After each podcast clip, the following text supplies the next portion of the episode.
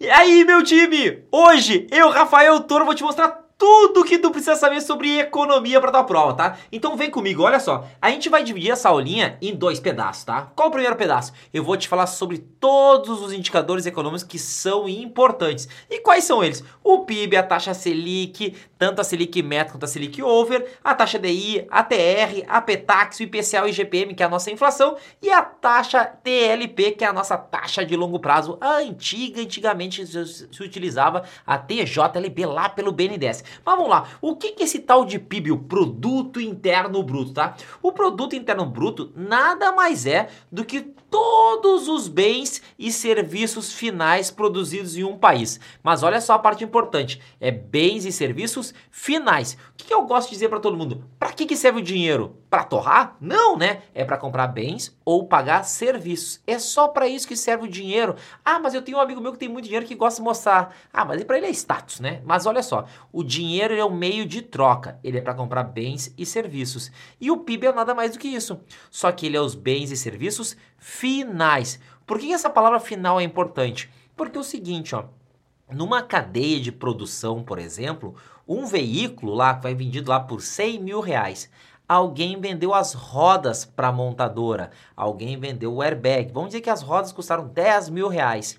Só que esses 10 mil reais que a, foi produzido pela, por, por, alguém que fez essas rodas, né, o, a, os pneus, o que está acontecendo? Se você somar esses 10 mil reais junto com a venda do veículo por 100 mil, vocês iam entender que teve 110 mil de PIB. E na verdade não, a gente só leva em consideração o carro, o valor final do carro. Por quê? Porque a montadora pegou aqueles 10 mil reais, as rodas, e agregou mais 90 mil. Então a gente poderia dizer que a montadora agregou 90 mil, que é o que a gente chama de valor agregado, que o último carinha, né, ele pegou todos os outros bens e serviços que foram necessários para ele montar o seu produto final e foi agregando valor até vender por um preço mais caro. Então a gente vai lá e considera somente o bem e o serviço final no cálculo do PIB. Só que esse PIB, como ele está produzindo bem e serviço, o que, que é isso? Alguém está vendendo e outra pessoa está comprando. Gênio! Mas é verdade, é isso mesmo. Então olha só, Rafael lá na empresa de educação dele vendeu um curso por 5 mil reais. Só que outra pessoa comprou este curso por 5 mil reais. Legal, Rafael, entendi isso aí. Só que imagina que o Rafael vendeu 10 cursos. O Rafael sozinho vendeu 50 mil reais e 10 pessoas diferentes compraram, cada um delas gastou 5 mil, que deu os mesmos 50 mil reais. Por que tá falando duas vezes isso, Rafael? Porque é o seguinte, a gente pode ver o cálculo do, do PIB através da ótica do consumo, ou seja, pelas pessoas que consumiram, as pessoas que compraram isso, e a gente também pode ver pela ótica da produção, de quem vendeu. Na ótica da produção, a gente está olhando o lado do Rafael. O Rafael vendeu 50 mil reais. Será que existem outras empresas? Empresas que também venderam cursos. A empresa A vendeu 50, a empresa B vendeu 30 e a empresa C vendeu 20. Ah, pela ótica da produção, a gente somaria 50, 30 e 20. Daria 100 mil reais. Pela ótica do consumo, a gente ia ver as pessoas que compraram. A gente ignoraria as empresas que venderam, porque a gente só vai olhar quem vende soma com quem vende e quem compra com quem compra. A gente tem que separar. São duas maneiras de enxergar o PIB, de duas maneiras de calcular. Pela ótica do consumo, todo mundo que compra, e pela ótica da produção, que todo mundo que vende. Então vamos falar menos da ótica do consumo. Quem são as pessoas que podem comprar, quem pode consumir? É o seguinte, ó. Quem vai consumir todos esses produtos são quatro carinhas. São as pessoas físicas, as pessoas jurídicas, o governo e os gringos, os estrangeiros, são as quatro pessoas que podem comprar um curso do Rafael, né? O Rafael tá lá vendendo um curso para quem vai vender? Para pessoa física, que é você que está estudando, para uma pessoa jurídica, pode ser uma empresa que comprou, para o governo, para a gente ensinar a educação para todo o Brasil e para os estrangeiros que querem aprender.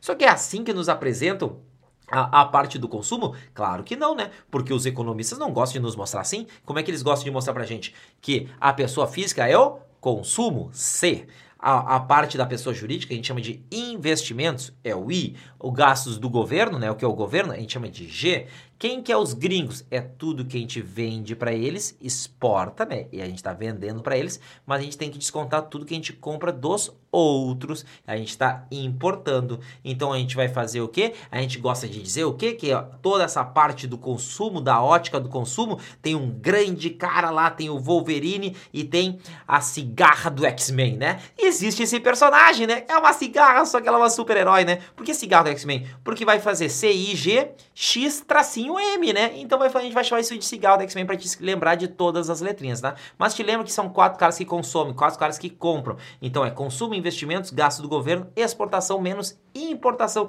Isso vai ser muito importante para a gente se lembrar e entender as, a parte da política monetária e é todas as políticas macroeconômicas que nós vamos ver um pouquinho mais para frente.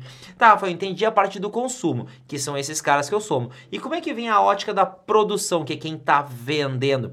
A ótica de produção no Brasil, em qualquer país, são três caras que podem produzir. Quem é? A indústria, que vai vender seus produtos a parte agrícola, né, a produção agrícola. Então, se vem as coisas da indústria, que, que é ferro, e vem a parte da agrícola, que é a terra, né, falta quem vai entregar um serviço, que é a produção de serviços. São três caras que vendem, vendem, vendem coisas no Brasil produção de indústria, produção agrícola e produção de serviços. Ou seja, se nos derem itens de falando serviço, agrícola, indústria e consumo, a gente tem que separar o que é produção e a gente tem que separar o que está consumindo, porque nós temos duas óticas, como a gente começou lá, né? A ótica da produção, a gente vai enxergar o PIB da forma como está sendo vendido os produtos, que é a ótica da produção, e quem está comprando, que é a ótica do consumo. Então, isso é o PIB, essas são as formas de calcular ele, né? E enxergar quem está fazendo todas essas funções, né? E é importante entender que essa parte de exportação menos importação, né?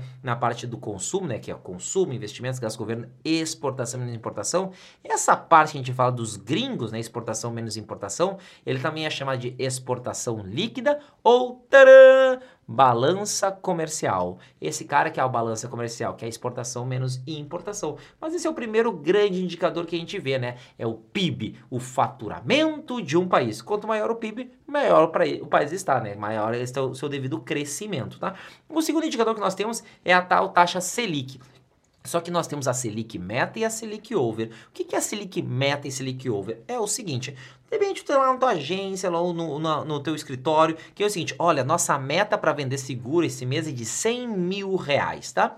Então, a meta de seguros é 100 mil reais. Aí todo mundo vai lá, produz lá e vende, vende e venderam 101 mil reais de seguros. Foi exatamente a meta? Não, foi 101, foi um pouquinho a mais, tá? Então a gente poderia dizer que a meta seguros era 100 mil e o seguros over foi 101 mil. Como assim seguros over? Isso, over é o que está acontecendo, é o que aconteceu. A meta era só uma meta da agência. E da mesma forma existe a Selic meta, que é a taxa de juros que o governo deseja, é a meta que o governo deseja, o governo brasileiro deseja que a taxa de juros brasileira esteja negociando e existe de fato o quanto as pessoas estão emprestando para o governo e pedindo dinheiro. Eu quero tanto de juros. Essa é a Selic over. Over é o que ocorreu, da mesma forma que a gente falou dos seguros, né? E meta era a meta. Quem a gente vai definir essa Selic meta? A gente vai ver um pouquinho lá para frente, lá o tal de Copom, né? Comitê de Políticas Monetárias, tá? Então, essa é a Selic meta, Selic over. Então, é o empréstimo para o governo. Quanto é essa taxa de juros para o governo? E por que Selic? Porque os títulos públicos são negociados no Selic, o Sistema Especial de Liquidação e Custódia. Então, como os títulos públicos são negociados no Selic, vem de fato a Selic over, que foi o quanto foi negociado esses títulos públicos lá nessa casinha chamado Selic, né? E a outra outro indicador é a taxa DI, que é o depósito interfinanceiro. O que, que, é isso? Quando um banco empresta dinheiro para o outro, ele vai dizer assim: ah, eu quero uma taxa de juros, estou te emprestando dinheiro. Aí eles perguntam: tá, qual a taxa que tu vai me cobrar? Ah, vou te cobrar 3% ao ano. Tu vai colocar uma garantia? Não, é eu e tu. Ah, então isso vai chamar isso aí de depósito interfinanceiro, a taxa DI. Como um cara emprestou para o outro, o banco A emprestou para o outro B, e diz: tá, mas vamos assinar um contrato aqui que tu vou te pagar essa taxa? Beleza, vamos criar um certificado. Então, esse certificado vai se basear em qual taxa? Na taxa DI. Por isso surge o CDI, que é o empréstimo de um banco para o outro. O CDI é um produto, né? É um contrato e o DI foi a taxa. E esses caras baseiam muito, né, para criar as rentabilidades dos produtos de renda fixa dos bancos como CDB, LCI, fundos de investimentos, né? Então são baseados nessa taxa DI aqui, né? Então, a taxa DI é um empréstimo de um banco para o outro sem nenhum uma garantia. Quando eles colocam garantia, ou seja, eles fazem uma, uma compra e venda de títulos públicos, né? Ó, vou te vender isso aqui e aí eu te compro outro dia, né? Ah, eles usam esses títulos públicos como garantias, aí que vem a Selic Over, que estão sendo negociados isso todo santo dia. Então, Selic Over vai com título público e taxa de ir direto banco com banco. É, depósito interfinanceiro entre os bancos. Perfeito? Então, foi o terceiro indicador. O quarto indicador que nós temos é a TR, a taxa referencial. Eu gosto muito de chamar de TR de taxa do rei. Por que taxa do rei? Porque hoje o rei né, é o governo e essa TR é baseada nos títulos públicos, né? Porque é os títulos do governo. Por isso a taxa do rei. Por que, que é isso? Porque antigamente era de outra forma, né? Desde 2018, a TR ela é baseada nos títulos pré-fixados, pré-fixados, tá? chamado LTN, sem cupom, né? Então ele faz o quê? Ele faz uma média, né, para chegar numa tal de TBF, né? A taxa básica financeira, né? Como a taxa básica financeira TBF, ela é o cálculo das LTN, dos títulos pré-fixados do governo, tá? Baseado nos últimos 30 dias, 30 dias antes da data de hoje e dos próximos 30 dias dos títulos que vão vencer, se faz uma média dessas LTN, né? E aí se chega na tal de TBF, a taxa básica financeira. A partir disso se aplica um tal de redutor, né? Um R, né? E aí se chega na TR. Por isso a gente diz que a TR é a taxa do rei, que é essa taxa de TR ali, ela é baseada onde surge das tal da LTN, da taxa do governo, né? Que é um título de renda fixa do governo, né? E aí com isso, essa TR serve para quê? Para balizar todas as partes de empréstimos do sistema financeiro habitacional, para remuneração da poupança, de muitos dos títulos de, do agronegócio, né? Então eles servem para isso, né? Qual o título do agronegócio? Ah, um tal de TDA, né? Então existe lá do agronegócio, lá que se baseia também na, na TR. Então o governo consegue mexer nessa TR, né? Para dar, ó, oh, quero dar um incentivo no mercado imobiliário. Como muitos empréstimos são baseados nessa, nessa TR, 7 7% ao ano, 6% ao ano, 8% ao ano mais TR, se o governo deixar a TR livre, né, baseado, o, o, os empréstimos vão ser muito caros. Então o governo consegue controlar para incentivar ou tirar essa, essa parte de, de dinheiro da economia para facilitar o crédito ou vão deixar o crédito mais difícil né, no mercado financeiro. Né? Mas a TR, essa taxa referencial, ela é baseada nas LTNs, tá? Títulos pré-fixados do governo sem cupom, tá? Sem nenhum pagamento periódico. Qual outro indicador? A tal de PTAX, né? De PTAX de taxa, né? De taxa de câmbio, né? Então a PTAX vai ser uma, uma maneira, uma métrica que vai ser calculada pelo Banco Central, né? Para ver quanto está o câmbio do, uh, no Brasil. Aí tem muitos tipos de câmbio. Já deve ter visto lá. Ó, vou lá comprar um câmbio. Será que é o câmbio comercial, né? O dólar comercial o dólar turismo, né? Sempre perguntam isso, né? Então existem várias formas de calcular o dólar. Qual o dólar do período? Será que é o dólar futuro? negociado na bolsa de valores, mas um desses dólares é chamado de PETAX, calculado pelo Banco Central. Então, PETAX, não te esquece, tax e taxa de câmbio, tá? E aí nós temos os indicadores de inflação. E dois são os importantes no Brasil, os mais importantes. Um é calculado pelo governo, que é o IPCA, e outro é calculado por uma instituição privada, que é o IGPM, tá? O Índice Geral de Preços, né, mensal. Então, olha só, quem que vai calcular o IPCA? Tem quatro letras. Vai ser o IBGE. E o IBGE é do governo, né? Quatro letras. IBGE, IPCA, quatro letras, né? E o IGP, que é o Índice Geral de Preços. Quem vai calcular? A FGV, a Fundação Getúlio Vargas, que ela é uma fundação privada. Então, o IGP, né, que é o Índice Geral de Preços, é calculado para uma instituição privada e o IPCA é para uma instituição pública com o IBGE. Mas, Rafael, mas é IGPM, é que o Mzinho é de mensal. Tem até o IGP 15, 15 dias, semanal, tem vários, né? Porque é o índice geral de preços. E aí uma parte bem importante é entender que, como o IPCA é Brasil e Brasil é povão, né? Então os preços são mais impactados nessa tal de inflação calculada pelo governo pelos preços do varejão. O varejo que a gente vai ver os devidos preços, os impactos. Quando o varejo vai subindo os preços, a gente vai vendo a inflação subir, né? E o que, que é essa inflação? A inflação é o aumento dos preços, né? A inflação vai subindo os preços. Este ano, quanto está lá a maçã? Um real. Eu tenho 100 reais, então eu consigo comprar 100 maçãs. Lembrando que o dinheiro é só um meio de troca para comprar bens e serviços. Mas tinha 100 reais conseguia comprar 100 maçãs. Aí ano que vem, a maçã sumiu maçã no mercado, tem poucas maçãs, tem poucos produtores, né? E as pessoas querem continuar comendo maçã. E aconteceu com o preço da maçã, ela subiu para 2 reais. Então os teus 100 reais agora está comprando menos maçãs. Então o preço da maçã subiu, porque os, e os teus 100 reais perderam poder de compra. Os 100 reais não compram as mesmas coisas. Esse aumento de preço é o que a gente chamou de inflação.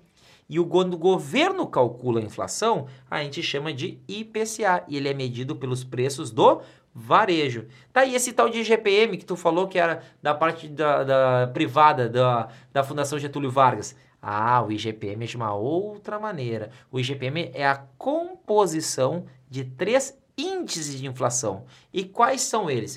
O primeiro deles que todo mundo se importa quando o preço sobe é a cerveja. E qual cerveja é? A IPA. IPA, né? Tem cerveja IPA, né? IPA, né? Na verdade é índice de preço do atacado, né? Mas a gente chama de IPA de cerveja. Esse é o mais importante. 60% do IGPM é formado pelo índice de preço do atacado, IPA. Ó, e te lembra que eu te falei que quando é povão é varejão, preço do varejo? Já no IGPM é de rico, é de instituição privada, e é onde que os, os empresários compram? No atacado. Então, por isso que o IGPM, a gente, ele é impactado pelo atacado, do IPA, 60%. 30% do IGPM ele é composto por, pelo IPC. Ó, começou com A e depois foi por C. IPA, IPC. Ordem alfabética, né? Três letras, né? Três letras. Então o IPC faz 30%, né? E aí tem mais um quarto, um terceiro indicador, o indicador de inflação, que vai compor o IGPM, que é qual? O INCC, o Índice Nacional do Custo da Construção, né? Então esse carinha vai estar tá 10%. E esses três indicadores que vão formar o tal de IGPM. Então, lembra, IPCA varejão e IGPM atacado. E quando o dólar sobe, Rafael, ou cai, Rafael, lá que tu falou da Petax, será que impacta na inflação? Claro que impacta na inflação, né? Por quê? Porque muitos produtos nossos, ele vem do exterior. Então, por exemplo, carne. Tem uma carne muito boa que vem lá do Uruguai, né? Carne uruguaia, né? Vai fazer um churrasco maravilhoso, né? E o que acontece? O, a, o pessoal do Uruguai lá vão aceitar o quê?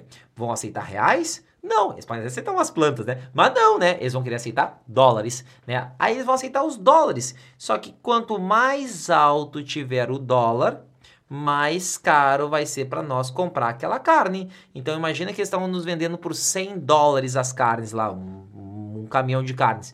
Quando estava 2 reais, tu pagava 200 reais. Agora que está 5 reais, tem que pagar 500 reais, porque o dólar subiu. E quando esse, ao, ao esse aumento do, do, do, dólar, né, o aumento da, da taxa de câmbio, o que, que acontece?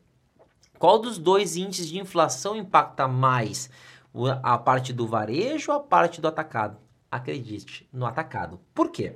Porque nem sempre o empresário vai conseguir repassar todo o seu custo para o consumidor final, que é o varejão. Então, assim, ó, quando tem uma mudança né, agressiva, principalmente na parte do câmbio, né, uma desvalorização ou valorização do dólar, né, o que, que vai ocorrer? O principal índice de inflação que vai ser afetado vai ser o IGPM, Índice Geral de preços, tá? Legal? Tá? E aí o último indicador que nós temos aqui é a, a, tal de TLP, né? Que é a taxa de longo prazo, que é utilizada por quem? Pelo BNDES, né? Antigamente, eles utilizavam a TJLP. Hoje é a TLP, a taxa de longo prazo. Agora que a gente entendeu esses indicadores, né? A gente vai falar um pouquinho sobre a política macroeconômica, que é, tem a política monetária, fiscal e cambial. Mas, mas o que, que é uma política, né? Política macroeconômica. Essas são as ferramentas que o governo vai utilizar para fazer o, o PIB, o país crescer ou o PIB dá uma seguradinha. Por que eles vão fazer isso? Quando tem muita inflação, muita inflação, tem muita gente comprando,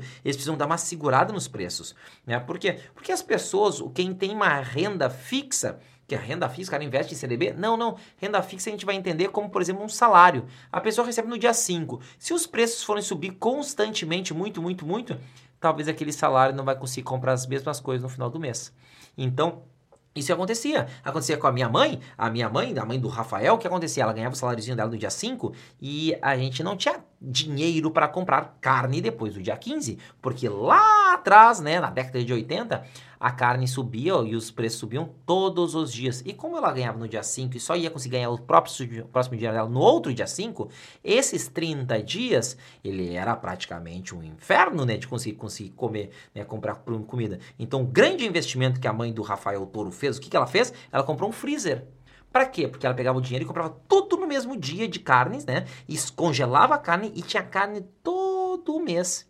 Então, quando os preços começam a subir muito, as famílias de baixa renda são muito prejudicadas. Então, o governo tem que, às vezes, assim, ó, oh, vamos dar uma seguradinha nesse crescimento, né? No crescimento dos preços, porque o PIB não é a parte da produção ou consumo de bens e serviços. Quanto muitas pessoas estão consumindo, os preços começam a subir demais. Então, eles têm que dar uma seguradinha nessa inflação. Então, eles podem fazer uma política contracionista para fazer com que o PIB não cresça tanto. Quando eles vê que as pessoas estão comprando pouco, né? E comprar pouco também é ruim, porque se ninguém está comprando, ninguém precisa estar empregado, e aí gera muito desemprego. Então, o que vai acontecer? Eles vão ter que incentivar o, o, a, o consumo, por exemplo, para que haja uma política expansionista. Então, política expansionista e política contracionista é o seguinte: política expansionista sempre vai ter mais dinheiro no mercado para as pessoas comprarem. Política contracionista sempre vai ter menos dinheiro no mercado para as pessoas comprarem. comprarem. E com isso é que se utiliza uma política. Quando for uma política envolvendo somente a moeda, o governo está usando uma ferramenta para mexer na moeda do país, né? A gente vai chamar isso de política monetária. Quando o governo está mexendo nos gastos e nas receitas dele, a gente vai chamar isso de política fiscal. E quando o governo for mexendo na taxa de câmbio, a gente vai chamar isso de política cambial. Então são as três políticas. Então vem comigo, olha só. Quem é que vai, vai executar a política monetária? Vai ser um comitê para política monetária chamado de Copom. Esse comitê de política monetária, a principal coisa que ele vai fazer é definir a meta da taxa de juros do Brasil, que é a meta Selic. E aí, a partir disso, durante 45 dias, né? Tem oito reuniões por ano, a gente vai tentar chegar naquela, naquela meta que ele se deseja, né? Da mesma forma que a gente falou lá no seguro, se a tua meta era vender 100 mil de reais seguros, é muito ruim vender 20 mil, mas também é muito ruim vender 400 mil. Rafael, é muito ruim vender muito seguro, claro, porque alguém errou a meta, né? Então é bem ruim, bem ruim. E quem vai ser a composição do Comitê de Política Monetária, tal de Copom, né? Não é um Copom grande de chopp para tomar, né? Mas quem vai ser? Vai ser toda a galerinha do Banco Central, né? É o presidente do Banco Central mais sete diretores, né? Então esses caras vão se juntar, né? Para poder executar, executar, tá? O Bacen vai executar tudo que aquele tal cara lá do Sistema Financeiro Nacional chamado Conselho Monetário Nacional deseja. O Conselho Monetário Nacional ele pensa, autoriza, ele disciplina tudo que ele quer. Aí sai o presidente do Banco Central daquela reunião do Conselho Monetário, né? Que a, a, aí ele vai sair de lá. Aí ele vai montar sua reunião chamada Copom, vai juntar sua galerinha, que são mais ele, o presidente e os diretores, e dizer: Ó, oh, galera, nesse Copom aqui, vamos fazer o quê? Ah, fazer isso, isso, isso. Beleza, definimos quais são as nossas metas, definimos qual é a meta da taxa de juros, beleza. Agora nós, Banco Central, vamos executar tudo isso. Aí eles saem de lá, daquela reunião, né? E vão tentar executar esse tal de Copom, executar a política monetária. E quais são as políticas monetárias? que eles vão executar são três.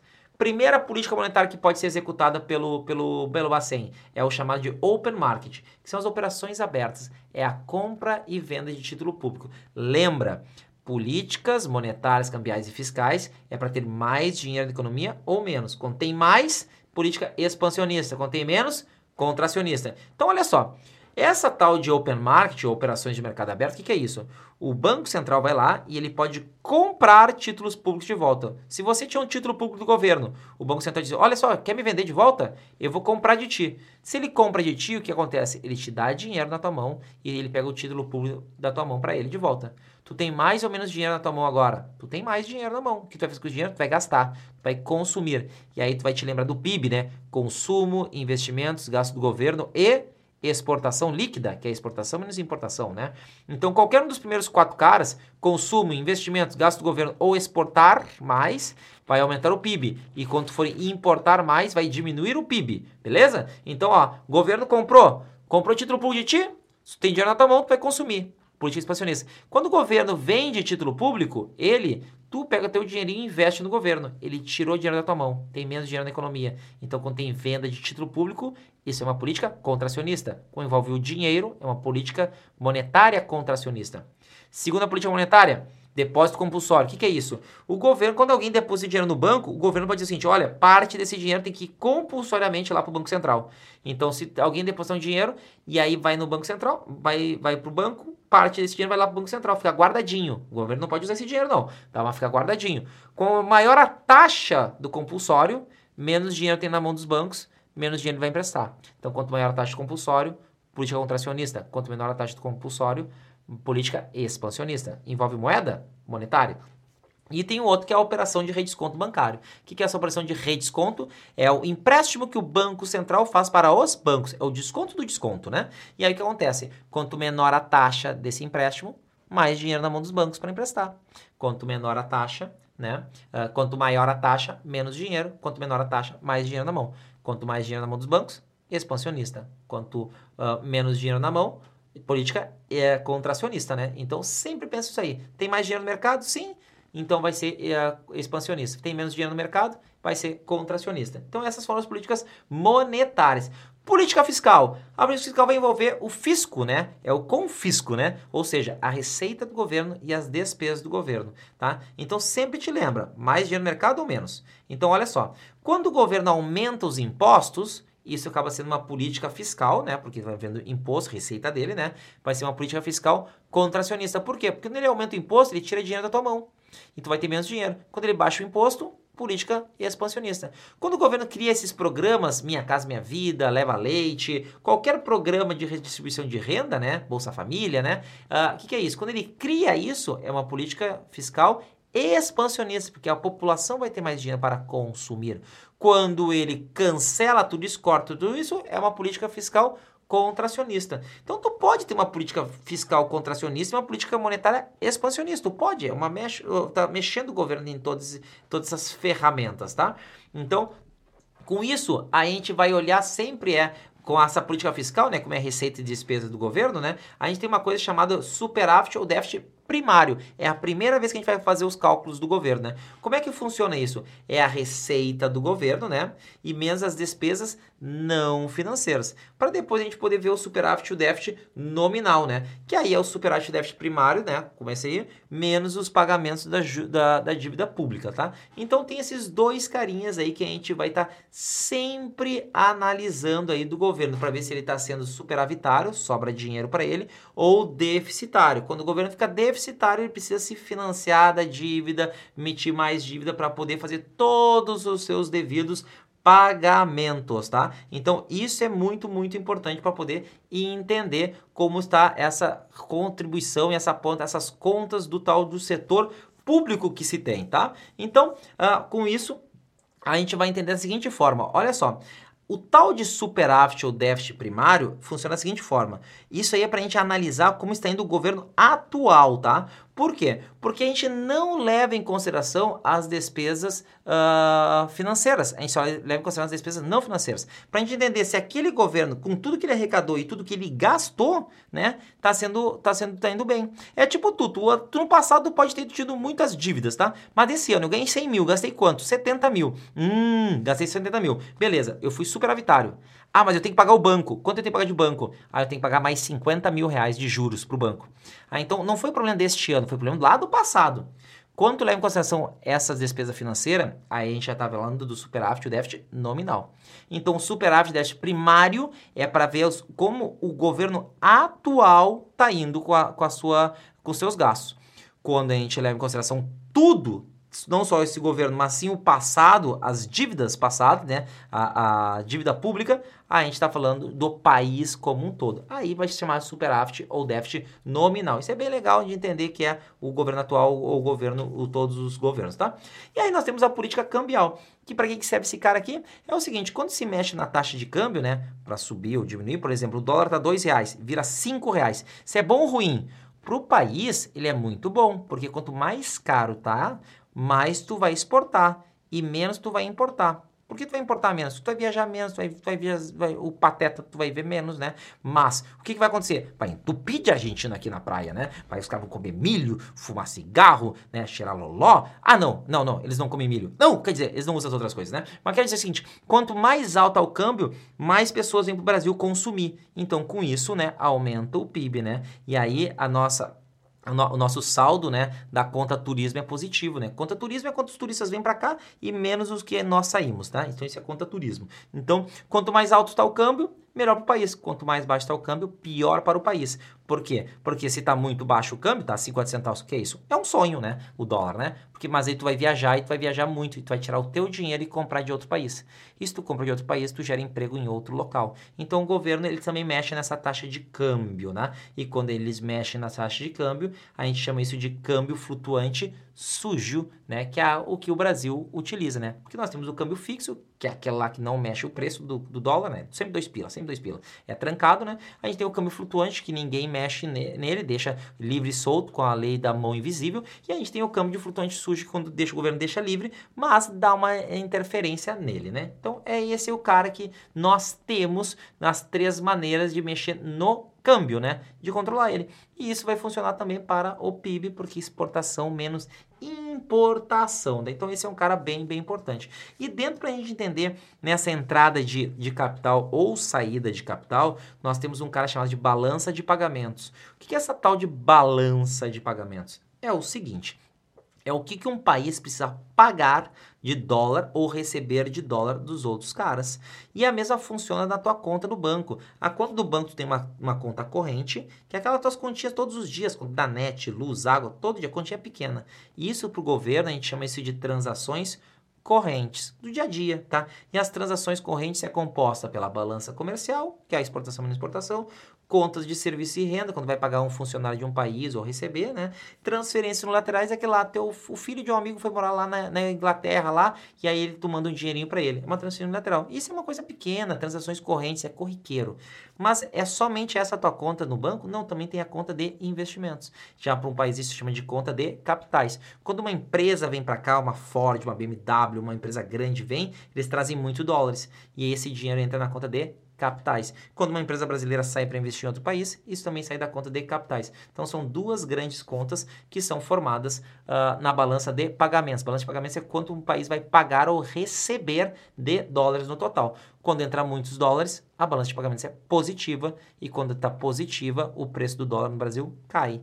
E quando sai, o preço do dólar sobe, né? Quando a balança de pagamentos é negativa, o preço do dólar sobe porque tem menos dólares. Então, com isso a gente falou sobre toda a política macroeconômica, todos os indicadores e a gente existe na última parte da prova, que é a parte dos ciclos econômicos. E o que é esse ciclo econômico?